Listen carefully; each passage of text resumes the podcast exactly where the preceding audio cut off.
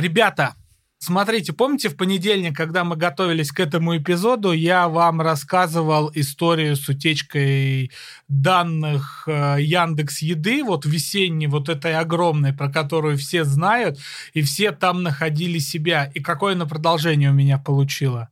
Так, окей. Знаете, там в чем смысл был, дорогие слушатели, потому что вас на нашей летучке не присутствовало, а я рассказывал. Я живу в старом брежневском доме, восьмиэтажка, все такое, в одном из старых московских спальников.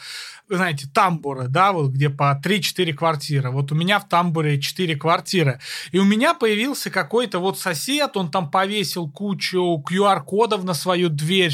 Со мной можно связаться вот так, я занимаюсь этим и такой. Ну, прямо общественник. Офигеть, абсолютно высокотехнологичный человек с QR-кодами. Да, я первый раз в жизни вижу, чтобы человек просто выкладывал просто всю информацию контактную в открытый доступ, ну, в тамбуре. Окей, ладно, наверное, это даже полезно, хотя странно. Я тот самый атомизированный россиянин, который предпочитает не общаться со своими соседями. И вот однажды у нас сломался замок в тамбуре, но меня в этот момент дома не было. Почему меня, собственно, дома не было? Ну, я был у своей девушки в этот момент. Утром она мне просыпается и показывает мне сообщение. Ей пишет мой этот сосед, не будем называть его имя, есть умельцы, которые по одному имени и по мне смогут его разоблачить. От него сообщение: «Здравствуйте, Юлия, я такой-то, такой-то, живу там-то. Вы были вроде как в такой-то квартире, вы, возможно, моя соседка, сломался ключ, у меня есть запасной, берите». Я прифигел такой, что за... Девушке он пишет, и как он про нее знал? Я с ним, повторюсь, ни разу не разговаривал. И тут я открываю свои сообщения, он мне написал то же самое сообщение. Ну, я сделал вывод, понятно, Яндекс.База. Просто вот, проблема, мне нужно найти моих соседей, чувак лезет в слитые базы, находит мой номер телефона моей подруги, потому что она в Яндекс там заказывала по моему адресу, и им сообщает. Вроде плохое намерение, но так, сука, противно, что он взял контакты из слитой базы. Но я к нему прихожу за ключом, типа забираю, говорю... А из Яндекс? Ну да, но это же там важно, это такая ситуация, а если бы вы были без ключом, тревожная ситуация. Ну я понял, все, КВНщик, активист, комсомолец, до свидания, забрал. Эта история получает продолжение. Мы на этой неделе с моей девушкой оказываемся в чате моего спальника, который создает мой прекрасный, в кавычках, сосед, потому что он настолько активист, что он решил этой базой воспользоваться, прогнал ее по Телеграму и решил всех там, кто живет в районе, создать чат для обсуждения спальника. Во-первых, здравствуйте, дядя майор, это вообще что за провокация, да? Ну, понятно, мы там удалились, но я вот просто к вопросу о том, вот этих самых баз данных. Вот они могут попасть не только вот просто злонамеренному человеку, а вот такому неуемному активисту, который вот Добряку. Хочет строить гражданское общество. Блин. И сегодня вот эта вот история была рассказана для того, что сегодня мы говорим о слитых базах в интернете, о безопасности во всемирной паутине, как говорили в старину, и о способах все-таки приватность сохранить, если она нам важна. Я Сергей Простаков. Господи, какое классное возмущенное интро от Сережи. С вами Тимур Султанов. Я в этом эпизоде подкаста, скорее всего, буду звучать довольно-таки отвратительно, потому что я все еще пишусь на «Привет, телефон» и «Привет, MacBook». Не знаю, у кого из вас будет звук получше. Вот. Но мне сегодня тоже есть о чем как бы рассказать в связи со всей безопасностью-то. Твой рэп из прошлого интро было довольно трудно переплюнуть. Но живые истории могут быть интереснее, чем песни всяких оксимиронов. А так получилось, что я, Данила Ермаков, тоже пишу сегодня на телефон. И заранее приношу извинения вашим ушкам, если вдруг это звучит плохо. А я, Сергей Простаков, пишусь на хороший микрофон, но извиниться все-таки стоит заранее, мало ли, что скажешь. Ну да. Поехали.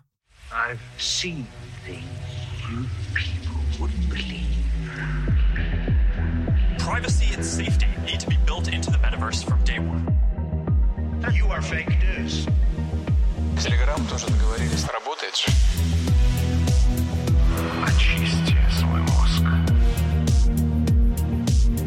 не отвечают репутации за свои слова, а значит могут оказаться провокаторами.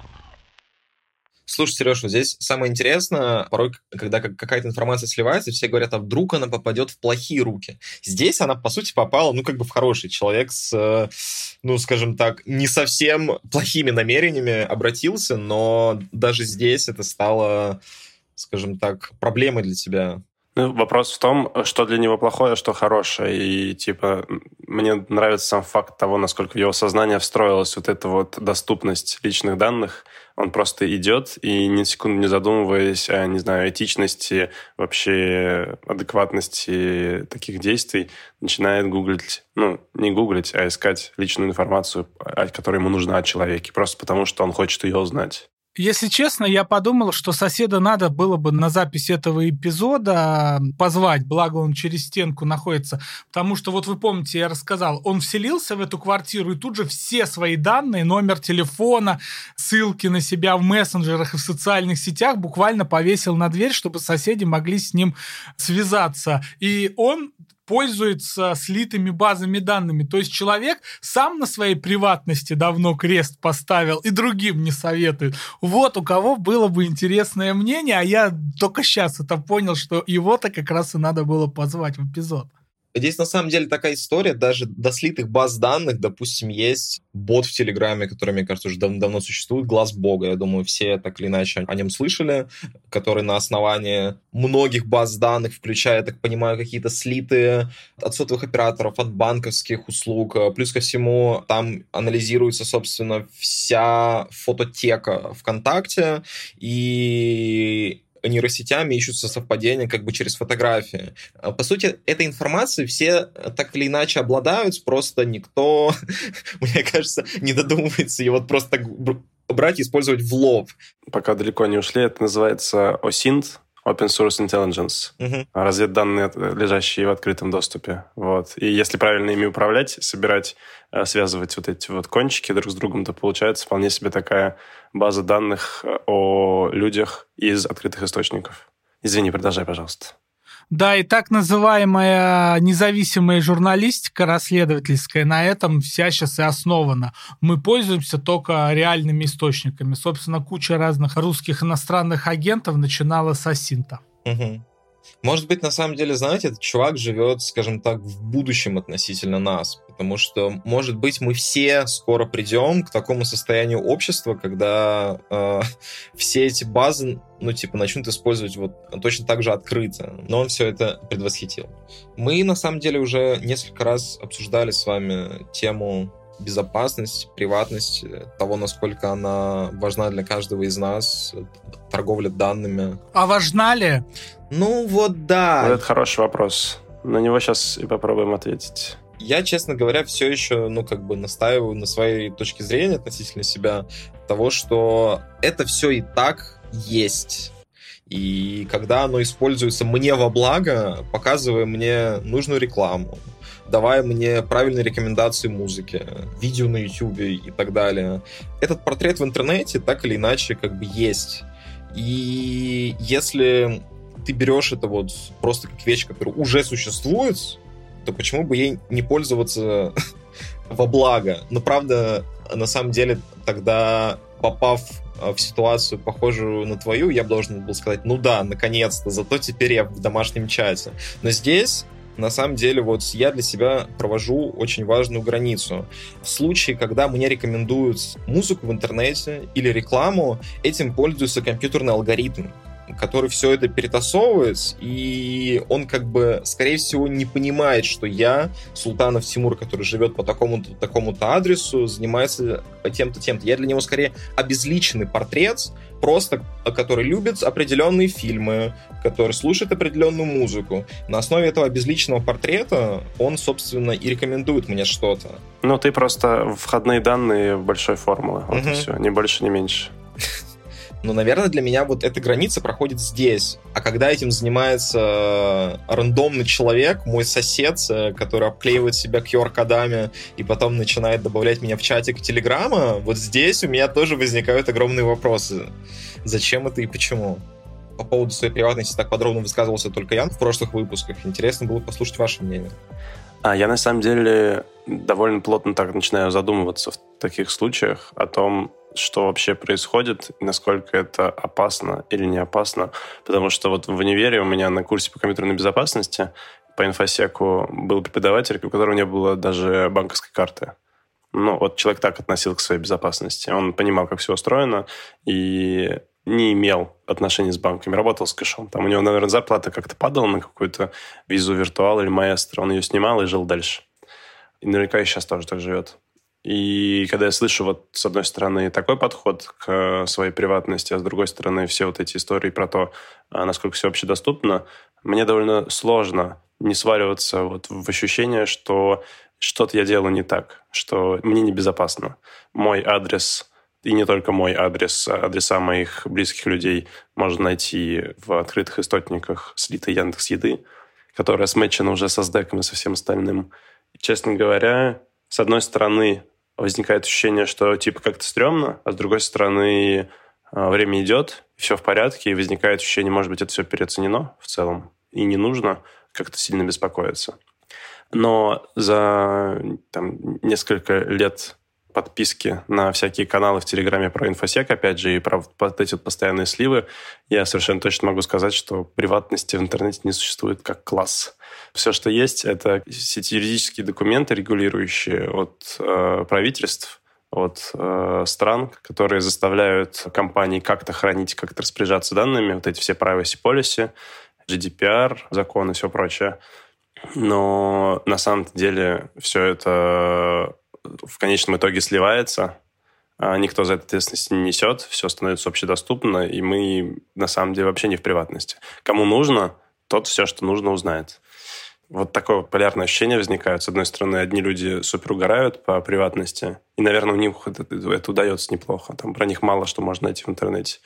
А с другой стороны, не знаю, как-то вроде и так окей со всеми этими сливами. Но посмотрим, что еще будет. Блин, а для меня, кстати, интересный вопрос ответственности. Какая вообще ответственность есть у компании, как бы, которая допускает такие сливы? Потому что, по-моему, после происшествия с Яндекс.Едой было какое-то судебное разбирательство, которое закончилось там какой-то смехотворной суммой. Да, там 50 тысяч рублей штрафа им прилетело, но, кажется, это запустило какой-то процесс реформирования отношения к подобным случаям. И там переносят это все, хотят переносить, по-моему, на процент от выручки. Но мы же знаем, как это устроено в реальности России. Процент от выручки чьей? Компании, которая занималась консалтинговыми услугами, зарабатывала 1 000 000 рублей в месяц? Не знаю. Есть еще такое ощущение, что если бы подобная ситуация возникла, ну, типа, вот не в 2022, а вот года 4 назад, была бы совершенно другая степень возмущения, потому что как будто этих сливов просто стало очень много, и они так потихоньку-потихонечку нас настигали, и просто, когда случилось Яндекс.Еда, все такие, типа, ну, еще и вот это вот. Это не просто увеличилось. Вот хочу зачитать новость буквально вот на этой неделе. Сегодня 9 сентября, мы пишем этот эпизод, выйдет он через неделю. Вот последних 2 недель новость. Летом 2022 года произошел 2-кратный рост количества выложенных в открытый доступ баз данных российских компаний по сравнению с весной этого года, сообщили коду Дурова. Есть такое прекрасное медиа в пресс-службе групп IB. Причем за лето появилось в открытом доступе. Но обычно под открытым доступом подразумевается Darknet, да? Но тем не менее, в открытом доступе 140 баз, из которых, знаете, 100 баз, когда оказались в открытом доступе за август. Угу. То есть вот просто львиная их доля. Общее количество строк всех этих летних сливов составило, знаете, какую сумму? Буквально астрономическую. 304 миллиона. 304 миллиона данных. Это население 2 Россий. 304 миллиона чего? Человек данные? Чего? 34 миллиона? Строк. Ну и в каждой строке уникальный человек. Но просто они, видимо, пересекались несколько раз. Ну, наверное, да. А самые крупные утечки у компаний в каких сферах? Доставка, видеосервисы. И знаете, что самое? В 3 замыкает. Вот сейчас вот, да, 3 замыкает. Операторы сотовых связей. А, точно, старт недавно слили. Ага, сейчас. Медицинские услуги. А, точно, Инвитро. Пошел к венерологу полечить свой трипер, а про это все твои бывшие узнали. Хорошо бы, если бы узнали. Но у Инвитро вроде бы не сливали историю болезни. У Инвитро сливали, возможно, адрес регистрации и все. Но вообще это вот медицинские услуги это максимально опасно.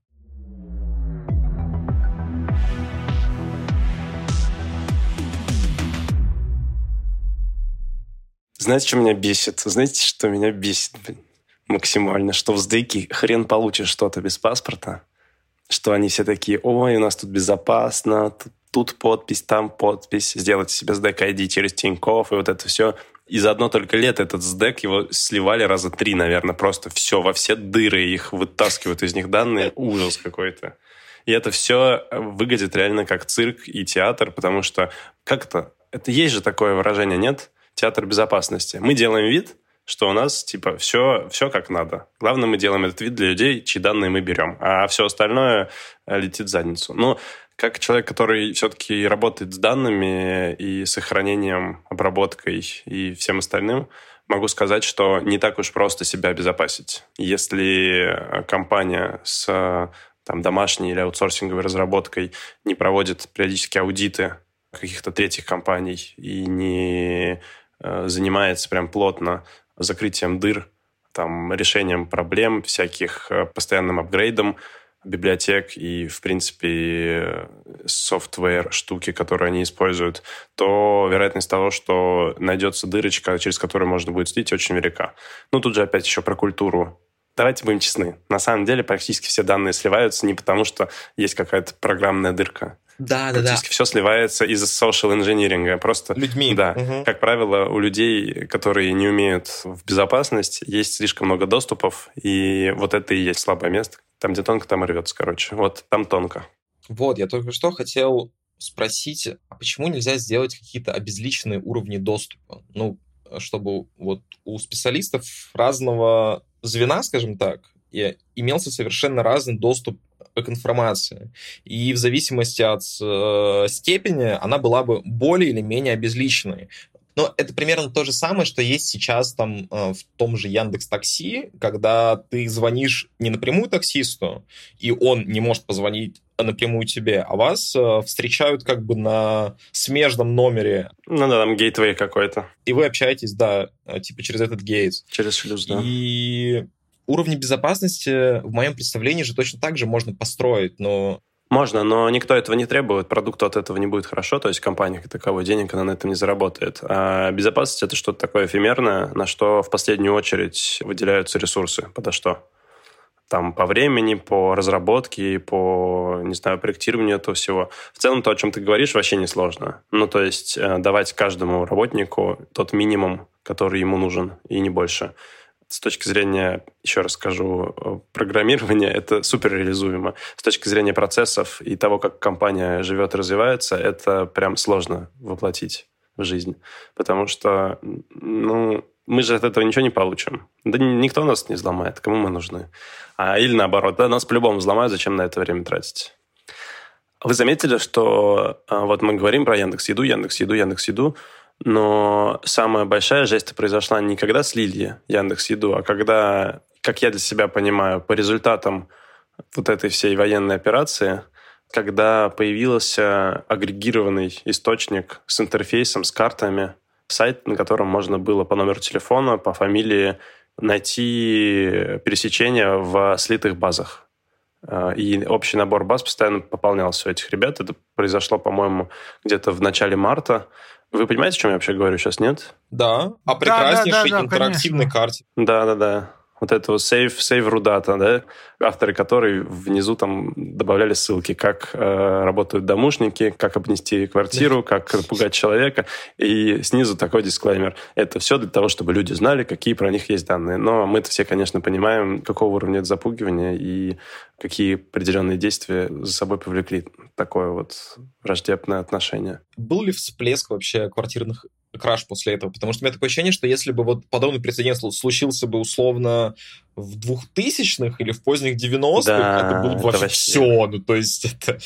было бы невозможно жить абсолютно. Все бы начали переезжать. Просто GTA. Ну, просто есть ощущение, что в то время данных почти в интернете-то особо не хранилось. Это раз. А второе, что это была все-таки гиковская как раз культура, воспитанная на нашем любимом киберпанке, где придумывались эти никнеймы, уже полузабытое слово на самом деле. Вот условно для поколения нынешних 20-летних это максимум строчка для адреса там в Телеграме или там для почты. И то, знаете, в школах же сейчас учат на программировании. Лучше всего почту назвать своим именем, фамилией, инициалом. Если уже занят, ставьте нижнее подчеркивание и год рождения, бла-бла-бла. Прикольно, кстати, да, как Facebook, Instagram научили людей свои имена везде указывать. Во всех в аккаунтах, все это, во всем вот этим. Вот ты сказал, отлично, театр безопасности, да? А театр безопасности вступает в некий конфликт с ярмаркой тщеславия. Или не конфликт, а взаимодополняет. Единство и борьба противоположностей.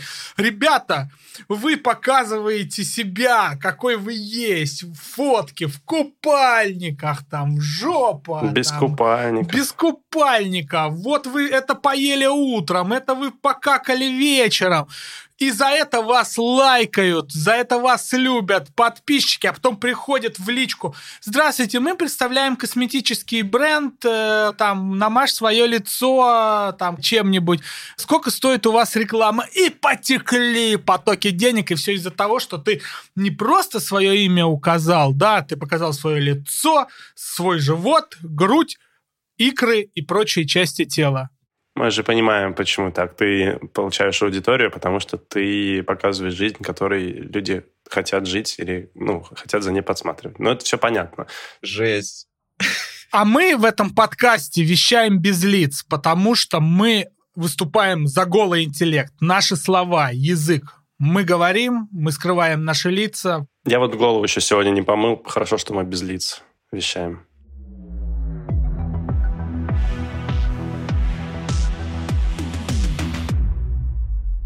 Вот вы сказали, что Facebook говорит нам: «Вау, ставь свое имя и фамилию, так удобно». В то же самое время у Apple, начиная с iOS 13, есть же офигенная система, которая каждый раз тебе генерирует новые абсолютно рандомные имейлы, потом просто делает пересылку на твой основной. Мне все равно кажется, что это фикция на самом деле. То есть все, что делает Apple, начиная свои презентации с того, что ребята, безопасность — это самое важное, что у нас есть, и вот мы единственная компания в мире, которая не выдает ФБР данные как бы стрелков. Не, ну подожди.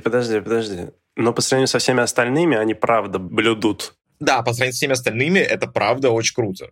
И даже если это маркетинговая компания, она мне очень нравится. Она очень хорошо сделана, и как бы по факту мы получаем сервисы и инструменты, которые намного безопаснее, чем в остальных местах. Да. Ну, кстати, говоря об Apple, у них, в принципе, безопасность всегда была на первом месте, и мы можем пронаблюдать, как она трансформируется в какую-то физическую безопасность. Apple Watch — это про ощущение и создание, наверное, чувство безопасности, но и реальной безопасности в том числе.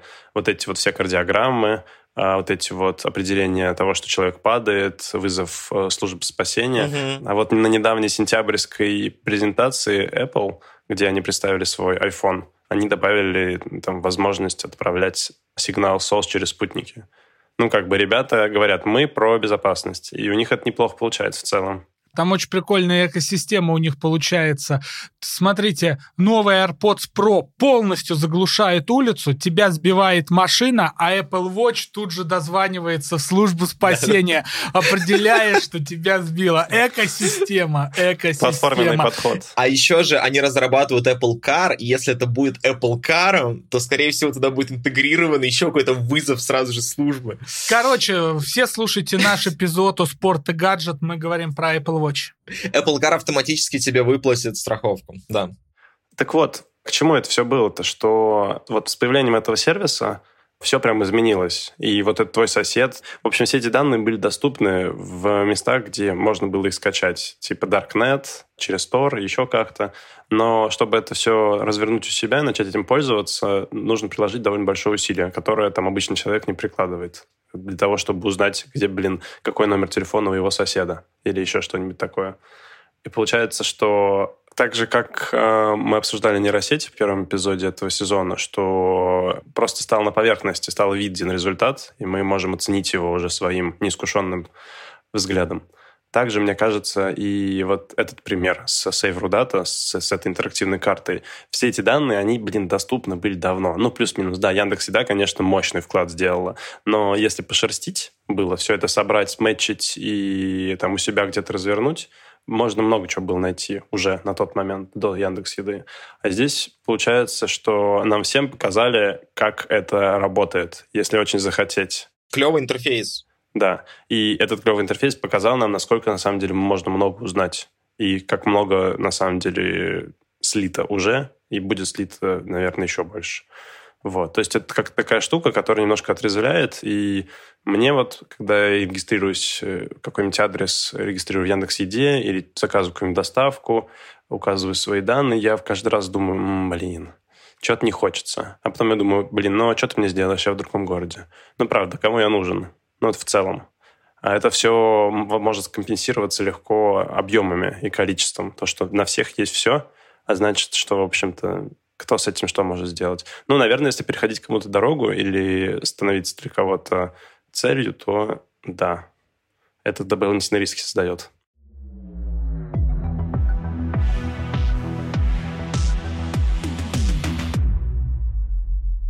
Я хочу поставить сейчас, на самом деле, важный исследовательский вопрос, который является магистральным, не побоюсь этого слова, во всем нашем подкасте «Киберпанк», который мы подкаст о хаосе современности. Подкаст, у которого есть телеграм-канал, и ссылка на него есть в описании. Магистральный вопрос и телеграм-канала, и нашего подкаста. В чем? Есть наступление современности, технологического прогресса. Технологический прогресс и вот современность, да, диктует.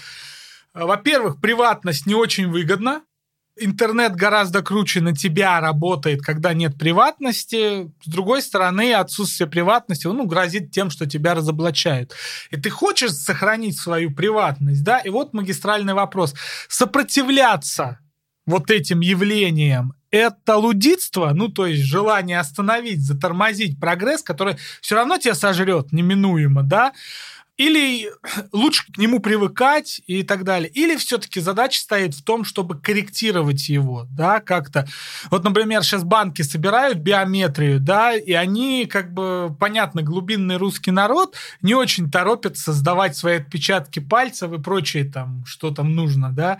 Не очень спешит это делать, да и государство сейчас не очень на это давит. Уже была эта вакцинная кампания, увидели, как на уровне биополитики, телесности сопротивляется. И тем не менее, вопрос центральный. Нужно бороться за приватность или не нужно за нее бороться? А как ты борьбу себя представляешь здесь? Я не буду сдавать биометрию. Нет. Я сдавал биометрию на границе с Финляндией неделю назад. Нет, это я сейчас не свое мнение, это просто Даня спрашивает, как бороться с прогрессом. Но ты же не можешь. Мне, с одной стороны, очень нравится в голове технология, когда я подхожу к банкомату, и он выдает мне деньги по сетчатке глаза, но я до сих пор этого не сделал. Но при этом, полмесяца назад я ездил отдыхать за границу и совершенно спокойно все свои пальчики отдавал пограничникам. Вопрос доверия. Вопрос доверия тайским пограничникам. А почему ты тайским пограничникам доверяешь больше, чем российским пограничникам? Потому что не впустят иначе его туда, куда ему нужно. Ребят, это же все вопрос того, ты платишь за свой комфорт, за свои планы, это все. Здесь вопрос даже не комфорта, а цели и препятствования этой цели. Угу. Просто борьба, мне кажется, состоит в том, чтобы исключать себя из современного мироустройства. Не иметь карт, не сдавать биометрию, не пользоваться Face ID, потому что вдруг там что хранится на серверах Apple. Не заказывать еду на свой адрес, и не только еду. Не указывать свое настоящее имя, паспортные данные. Менять раз в год паспорт. Кстати, так делают. Хорошая практика считается. И это все. Угу. Для того, чтобы у тебя менялись циферки? Чтобы актуальный паспорт, если он куда-то слит, чтобы с ним ничего не сделали. Ты обновляешь креденшал, можно так сказать, инвалидируешь ключи. Прикольно. А тебе его нужно каждый раз терять? Я думаю, что да, платить пошлину, терять, и все. У тебя такой стек таких паспортов лежит. Мне кажется, что чтобы прям угореть, по безопасности, нужно реально исключать себя из многих процессов, делать это образом жизни. Понимаешь, сейчас для того, чтобы угореть по безопасности, тебе нужно вернуться в прошлое и выключить себе интернет. Потому что мне кажется, что вот даже человек, который очень сильно печется о своей безопасности, не выдает вообще никаких кредитных карт и прочее, он хоть раз пересекался с чем-то либо самостоятельно, либо под влиянием кого-то. Но здесь вопрос, насколько это пересечение легко найти. Потому что есть же это право на забвение, есть GDPR. У нас тоже какой-то аналог, по-моему, потому что я точно могу зайти в Яндекс, выкачать весь архив своих личных данных и потом вообще удалить все про себя в Яндексе. Что многие, кстати, сделали после слива с Яндекс.Едой. И хочется повторить, честно говоря. Ну да, в целом есть риск, что просто что-то ты давно уже сделал, и оно осталось. Но это тоже можно как-то обходить и с этим работать. Мой основной консерн в том, что при всем этом можно соблюдать правила гигиены определенные, можно думать о том, что ничего вообще не защищено, что когда вы делаете заказ в интернет-магазине, все, что вы там указываете, становится достоянием общественности. Имя, фамилия, отчество, способ дойти до вашего дома, время, когда вам удобно, и вот это вот все. Можно понимать, что если у вас есть деньги, люди знают об этом, вас могут хотеть хакнуть. Можно понимать, что нужно как-то особенным образом хранить и менеджить свои пароли от всяких интернет-сервисов и пользоваться там многоуровневыми системами аутентификации. И вот про это можем сейчас поговорить. Я бы хотел, Тимур, чтобы ты рассказал свою историю. Это прикольно. Я в этом эпизоде на самом деле не просто теоретик, который вам вот говорит про безопасность. Я совсем недавно стал, к сожалению, для себя практиком. Некоторое время назад, мне кажется, что прошло где-то недели 3-4, я сижу спокойно на своем криптоместе, занимаюсь своими криптоштуками. Передо мной мой криптомонитор со всякими криптоактивами. И я сижу, и, я человек, который любит всякие удобства, ставить, приложение на телефон для того, чтобы следить там за транзакциями. И мне на телефон начинают капать уведомления о том, что с определенных моих кошельков выводятся разные вещи. NFT, стейблкоины, какая-то крипта. Я думаю, так, что это сейчас происходит такое интересное? Эмоции у меня были другими. Я скорее такой, чё? А я просто человек, который, как мне казалось, я очень сильно угораю по своей личной безопасности. То есть у меня везде стоят разные пароли. У меня везде включена облачная аутентификация. У меня Google Аутентификатор. Где-то коды по СМС. Для того, чтобы там с Binance вывести, мне нужно одновременно в рамках 1 минуты ввести и код, который приходит на имейл, и из Google Аут, и плюс ко всему сообщения. Я сижу и не понимаю абсолютно, что происходит и что мне делать. Параллельно с этим я начинаю смотреть транзакции, которые уходят на кошелек, потому что это же все блокчейн. Я вижу кошелек, на который все это приходит, и долгое время я не могу понять, как это вообще произошло, потому что, я никаким небезопасным сайтом свои кошельки не подключал, а уводили у меня с моего основного кошелька.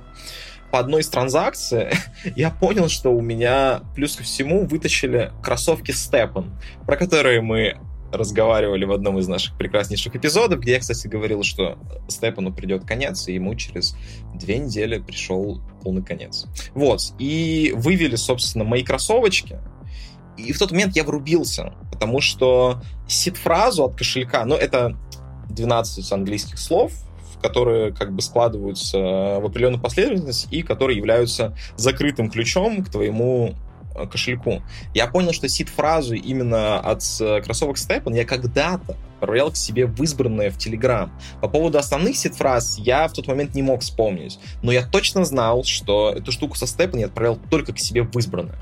Я быстро залетаю в Telegram, вырубаю все сессии, и история для меня печально заканчивается. У меня довольно много увели, и я подрастроился, честно говоря. Но самое важное для меня было понять, как же вообще это произошло. Произошло это через взлом моего Телеграма. Смотрите, в 99,9% случаев я пользуюсь только маками.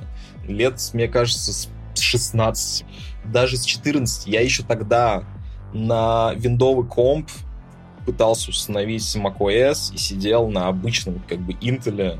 Я загорелся macOS, и только ей стал пользоваться. Но у меня вот для маленького процента случаев есть компьютер на Windows, и в данном случае этот маленький процент случаев что в себя включал? Мне необходимо было для всяких штук в крипте, типа, иметь много телеграмм, для того, чтобы там вступать в одни и те же розыгрыши, ну, короче, определенным образом обманывать систему, типа, делая много аккаунтов в одной и той же проходке. Вот. И эти телеграмм-аккаунты, как они как бы выглядят? Это такие маленькие папочки, в каждом из которых есть портабл-версия Телеграма. Ты заходишь в одну папочку, в одну портабл-версию, у тебя типа один профиль. Хоп, ты ее закрываешь, переходишь в другую папочку, у тебя совершенно другой профиль в Телеграме с другим номером и так далее. Так вот, в одной из этих портабл-версий Телеграма был зашит стилер. Стилер — это программа, которая перехватывает различные данные с твоего компьютера. И этими данными стала моя основная сессия Телеграма, которая вообще была как бы в другом месте, на этом же компьютере. Это был официальный Телеграм, скачанный там с Microsoft Store. И, если что, я свои, ну как бы данные своего основного профиля ни в один из этих портабл-версий не вводил. Они просто существовали как две программы параллельно, и одна перехватила сессию другой. И каким же удивлением для меня стало узнать, что сессии в Телеграме, если они перехвачены, им вообще плевать на двухфакторную аутентификацию, на все эти облачные пароли. Они просто вытаскиваются, и до тех пор, пока ты на этом компьютере не сбросишь сессию, человек может ее использовать без дополнительной аутентификации. Ну да, так работают все сессии. Куки. В этом суть сессии, чтобы было удобно. Сессия — это означает, что типа продолженное использование без каждоразового ввода своих данных, вот этих всех типа. Поэтому ее нужно хранить, охранять, обезопашивать. Я ее охранял и обезопашивал. Она у меня была вообще... Она даже была на другом SSD-шнике, к слову. А это была Windows операционная система, да? Да, это была операционная система Windows. Я ей пользовался раньше в 0,1% случаев, теперь я не пользуюсь Windows вообще никогда. Да. Вот так вот, вот так вот. Сколько ты потерял? Достаточно, чтобы рассказать об этом. Купить себе Ламбо. Ну нет, не Ламбо, но машину какую-то можно купить спокойно. Субару. Какие выводы из этой истории, дорогие друзья? Не пользуйтесь виндой вообще никогда. Не, ну слушай, поскромнее, у нас многие слушают с виндой. Хорошо, хорошо, естественно. Красиво, вежливо. Нет, ну вообще-то в винде можно и нужно очень аккуратненько раздавать административный доступ к приложениям, потому что там это все такое, ой, ха-ха, не хотите тут дать администратора приложению? А ты такой, ой, ха-ха, не хочу. Реальные выводы — это любые экзешники, которые ты скачиваешь из интернетов. Нужно понимать, насколько эти экзешники страшны и что они могут на самом деле сделать. Да ты можешь не понимать. Ну, типа да. Короче, вывод — не пользуйтесь неофициальными приложениями. Не занимайтесь криптовалютами. Не участвуйте в аирдропах.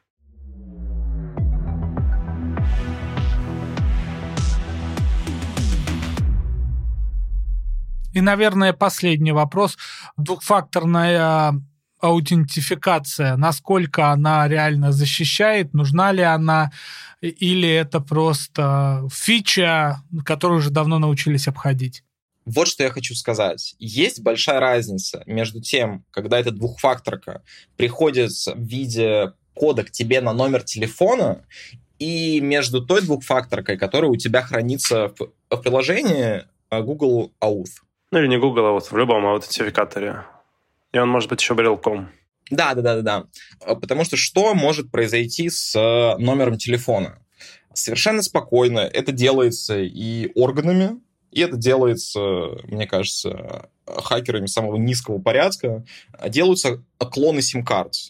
И, используя этот клон сим-карты, человек может принять абсолютно любой код, который приходит на твой номер телефона. Но в органах по-другому делается. В органах делается запрос официальный к оператору сотовой связи. А теперь уже по-другому. Там сейчас сарма стоят всякие. Мне кажется, что не только так. Системы автоматизированного мониторинга, через которые вообще все данные пригоняются. Они такие, ой, так, нужно сейчас к терминалу подключимся. Куда-то, помните, мы про них говорили в самом начале прошлого сезона? Можно подключиться к терминальчику и посмотреть, кому там что пришло. Ну, я себе так представляю. Так, ну и что дальше?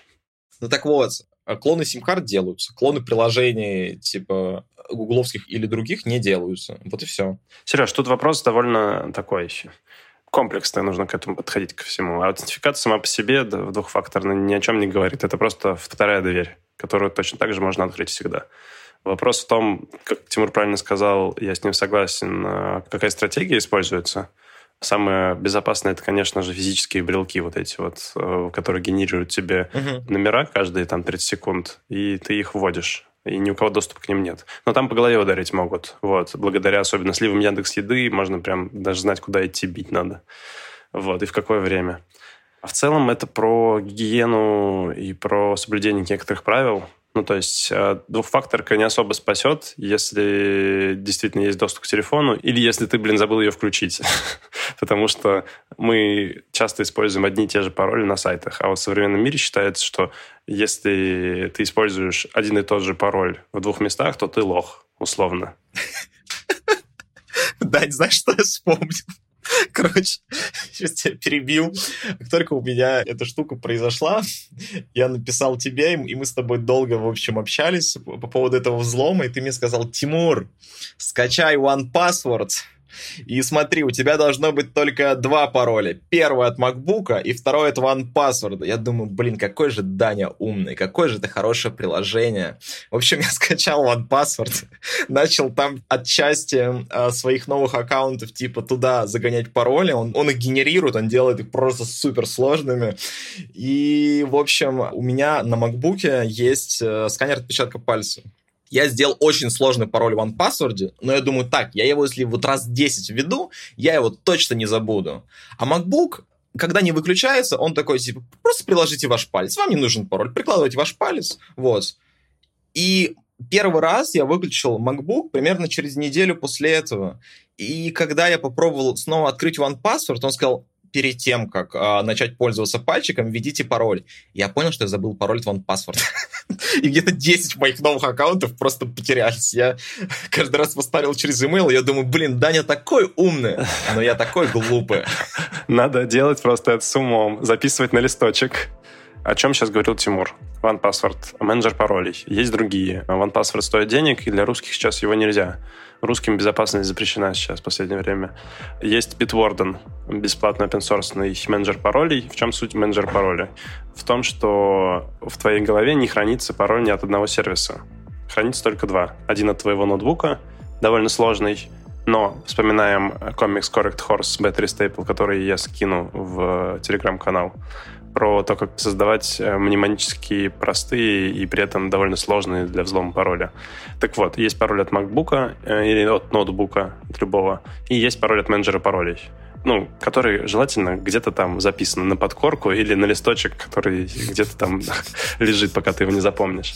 И получается так, что ты разблокируешь одним паролем свой компьютер, а другим паролем ты разблокируешь все свои остальные пароли, которые ты в голове не держишь, и которые не пересекаются между сайтами, и слив в одном месте никак не повлияет на безопасность в других местах, и вот здесь становится жить чуть-чуть веселее.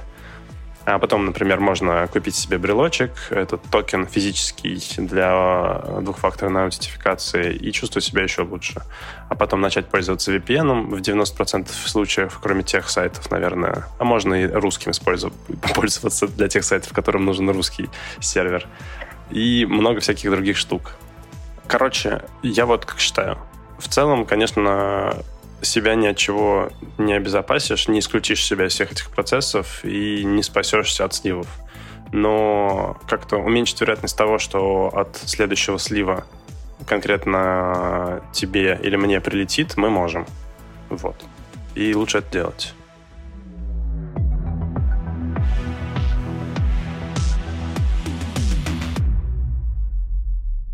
В целом, что хочется, конечно, сказать, друзья. Согласен со всем тем, что сказал Даня. Пользуйтесь двухфакторкой. Не храните пароли у себя в Телеграме. Пользуйтесь VPN-ом. Не позволяйте людям с QR-кодами на дверях долбиться к вам в Телеграм, пытаться добавлять вас в общедоступные чаты. Попробуйте удалить информацию себе из интернетов. У нас был клевый вопрос задан в начале. Типа, важна ли вообще конфиденциальность? Вот эти все privacy policy. Или уже в современном мире, в принципе, насрать? И у всех есть доступ ко всему. Ну, я, кстати, еще в самом начале ответил, на этот вопрос по поводу privacy policy у меня мнение такое, что информация и так уже есть в интернетах. И мне в кайф, когда этим занимается алгоритм, который мне музыку подбирает, допустим, но не в кайф, когда этим занимается человек, который эту информацию находит и пытается мне, допустим, в Telegram написать. Для меня эта граница вот здесь вот проходит. Да, начинается проблема уже более широкая, которая не сводима исключительно к приватности в интернете, проблема социального, межчеловеческого доверия, и в том числе доверия к институтам. У нас почему-то существует доверие к этим невидимым алгоритмам, вот мы им доверяем, да, вот Тимур, по крайней мере, точно, и при этом мы не доверяем конкретному человеку, который эти алгоритмы внедряет в жизнь. Интересный парадокс, интересная тема для дискуссий. Ее мы обсуждаем практически в каждом выпуске. Я Сергей Простаков. А я Султанов Тимур. А я Данила Ермаков. Всем спасибо и пока. Время всегда против нас. Пока-пока.